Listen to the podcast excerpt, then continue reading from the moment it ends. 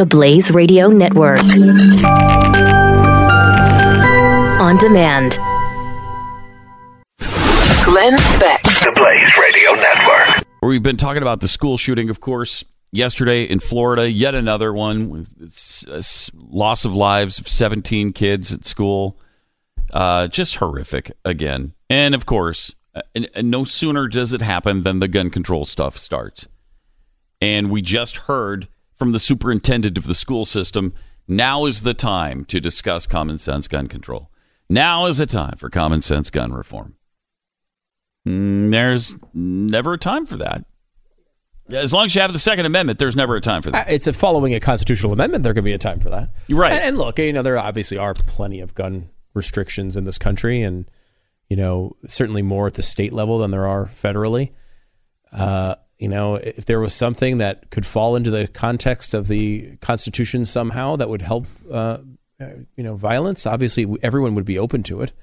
You know, I mean, I think you wonder very realistically about a slippery slope type of situation. I mean, one of the reasons why you need to defend every single gun law is because the second they get the one they're talking about, they're going to go for 10 more. And then you're going to be defending those. and they won't talk about anything, you know, desensitizing of human life. Uh, that's really an issue. I, I don't I don't know if it's a video game situation where you've killed so many things on the on the video game that you now feel like everything is a video game, even real life. Wasn't that the situation they thought or they suspected with one of these killers, Adam Lanza, one of them uh, was uh, like obsessed with video games, and they thought he had maybe been desensitized a little bit to human life. Uh, how about the abortion industry desensitizing us to human life? They don't care about 62 million babies being killed. Couldn't care less. And they're teaching that to our children. And they're teaching uh, to our children just how important that is to them. That boy, you better not take that from me. You can't take that right from me. If I want to, if I want to end the life of this baby, I can. Uh, we've eliminated God from our lives in our society. Uh, listen to this candidate.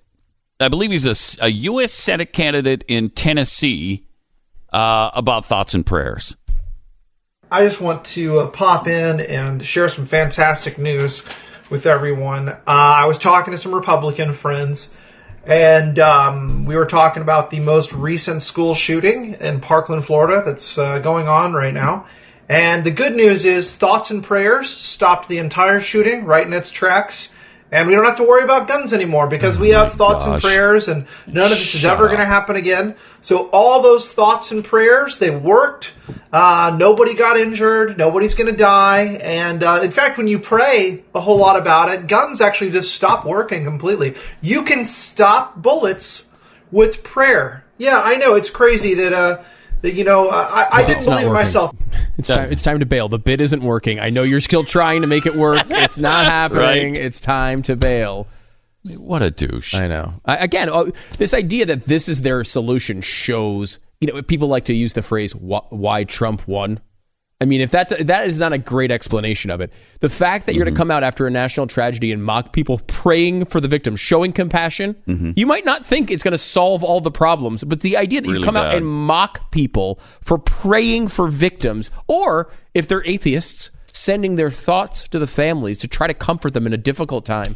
The, the the idea that you're acting as if that is an enemy tells uh, us a lot about who you are as a person, and we saw this all over uh, Twitter, uh, media personalities. It's just t- thoughts and prayers are not enough. I heard it again this morning. Do we have the CNN uh, rep- Representative uh, uh, Ted Deutsch? I don't know if it's in this clip or not.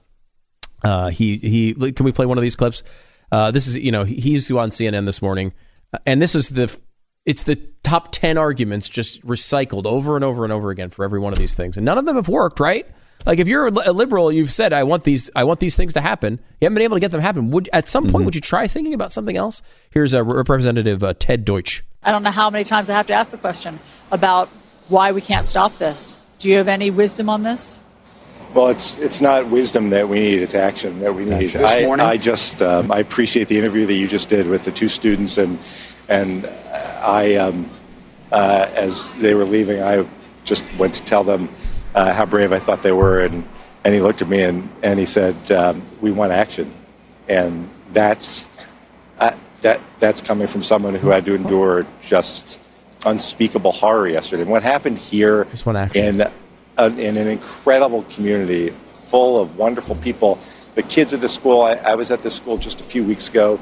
Um, it's, these are some of the best kids you'll find anywhere. And this is considered, it was voted the safest town in Florida. Right, and so what all that that shows us is that no one is immune from this kind of from this kind of slaughter. And look, hmm. I, I, I have to tell you, for all of the people who have been saying you can't politicize this, for the people who have oh, God, who have go. gone to attack anyone who said anything about the need to, to do something, the only people who are politicizing what happened here, the loss of life, the tragedy, the the, the, one of the worst days that anyone here But it's will not him. ever I mean, he's not the one are the people who it. don't want to take No, action, right. are the oh, people, Oh, it's the people who are looking oh. for any reason to, mm. to give Congress one more chance to be silent. And and Why you shouldn't we- have to feel the way I do. You shouldn't.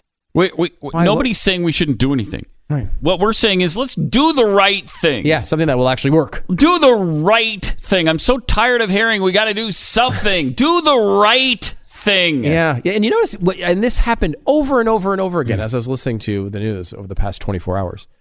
They didn't say anything about gun control there. It's always mm-hmm. this this nebulous call to action about mm-hmm. something because they know the American people don't want this to happen to uh, law-abiding citizens, and that's who it would affect. Obviously, there's 300 mm-hmm. million guns in this country. If you want a gun to go shoot up a place, it, you you're too late. You're too late to restrict them. It's it's eas very easy to get them, Unless you're going to now come to door to door and take them away from people. and that's not. Is that what you're proposing? Yeah, you don't want to try that. That won't work out well. Uh, can we listen to Don Lemon from last night? Oh, jeez. Uh, we like Don Lemon. Don, you know, has had uh, Glenn on the show many times, and I would say that this is just a very, this is very typical of of the coverage last night. This exasperated. How can this be happening again? Um, uh, emotional plea to the to the audience to uh, to adopt you know gun control His measures. point of view. Mm-hmm. his point of view right and so again you didn't you we didn't hear in that last clip him say well what we want are x y or z when it comes to gun control it's just they just keep saying we need action and the only action they'll accept obviously is gun control Mm-hmm. here's uh, don lemon uh, talking about uh, playing the odds in our society There's another fact that we need to face. Every single one of us is just playing the odds at this point. The odds that in a country of 325 million souls, that we won't be the ones who get hit by the next bullets that start flying. stop We for a won't- second here of course we are Uh, i mean of course we are we're also playing the odds that when we commute to work We won't we're be not killed. the ones in the a- accident we're the people we we're ho- we playing the odds that our smoke detector doesn't go out the same time a fire starts. We're all playing the odds every single day. That is exactly what we're all doing. And you know what? That should be not discomforting comforting. Because the odds of you getting involved in one of these situations are so impossibly low that you can actually find legitimate comfort if you understand probability that this is never going to happen to you most likely. And that doesn't give comfort to the person who's just been involved in something like this. But like think about think about it this way. Worst mass shooting in our history las vegas worst mass shooting i think it was 58 people killed mm-hmm. in the las vegas shooting you could have been anywhere else in the in America other than Las Vegas, obviously. But if you were in Las Vegas, you could have been anywhere else but at that concert. You could have been in the building where the bullets were coming from and had no risk of being caught in this shooting, with the exception of the the security guard. Now, think about this. You went to Vegas and you went to that concert. Of the people who were at the concert, 99.8% of them survived. Now, I am not saying that that is a justification to be like, oh, we should never care about mass murderers again. But I wish we could get to a place where people understood that, you know, the odds are actually really comforting in Yeah, these if situations. you're going to talk odds, Yeah. the odds are great. Yeah, you're They're good. You're They're probably really good. never going to have to deal. Thank God, you're probably Yeah. never going to have to deal with this. And remember how uh, commonly this point was made when it came to terrorism. When back in the day, when we were saying, "Hey, we got to take Islamic extremism seriously," and they'd say, "There's better chance of you being killed driving your car to work than being killed by a terrorist." in an argument to never take uh, this seriously, they constantly were berating us with those things. And in reality, it is a comforting truth that most likely you will end your life for something a lot more boring than a terrorist attack. Thank God that most people will die of something that's a lot less interesting. Mm-hmm. That is something, though, in our society. And you know what it is? It's a function of a free society. It is, at some level, the price we pay that some maniac that we don't know and has never seen us before can do something to harm us. That is part of our construction of our society. You know, maybe you don't need, need to deal with that in North Korea. Maybe only Kim Jong Un makes those decisions in North Korea, and you don't have to deal with it. I don't know. I feel like the trade off is okay. Now that, that that does not mean that we don't do every single thing that we can to stop these terrible incidents, from terrorist attacks to things uh, like this mass shooting, which I would also clarify, uh, uh, you know, classify possibly as a terrorist attack, depending on his motivation. Still, though, it's it is part of it, and and and we all have to deal with it. We deal with it every single day. Are we going to be the one? Uh, example: when we go into a basic surgery where the doctor screws up, are we playing the odds there? Yeah, we're playing the odds there. We're playing the odds every single day. You drive down the street, there is a there are two yellow lines that separate you from a car careening at you at 55 miles an hour, depending on the road. We all trust and play the odds that that person driving at you isn't the one idiot who decides they're going to smash the car into you head on for no reason. Every day we do this and we trust people. It's something that you should probably realize with life, and it's why we make the point all the time when it comes to faith and, and your morals and the way you live your life. Get it in order because you don't know when that last day's coming. You are playing the odds every single day. So uh, you know, that part of just drives me freaking crazy because people act as if that's. I mean, I think John Mayer made the same point, and Don should probably consider if he's making the same points as Don Mayer that maybe they're not the best points. But we go on with uh, more John Don Lemon. Don't be the one that gets that, that phone call about someone you love who did. Your son, your daughter, your brother, your sister, your spouse, or your parent, even a friend, anyone you know. The phone call that changes your life. But with every deadly shooting in this country, the odds get worse and worse and worse. Are you really willing to keep playing those odds? Your life is too precious for that. The lives of our loved ones are too precious. The lives of the people in our cities and towns are too precious. Have we forgotten that life is a gift? It's a di- disgrace that this is still happening after Sandy gift. Hook.